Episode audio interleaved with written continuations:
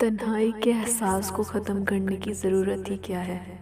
इंसान तन्हा आया है, तन्हा जाएगा।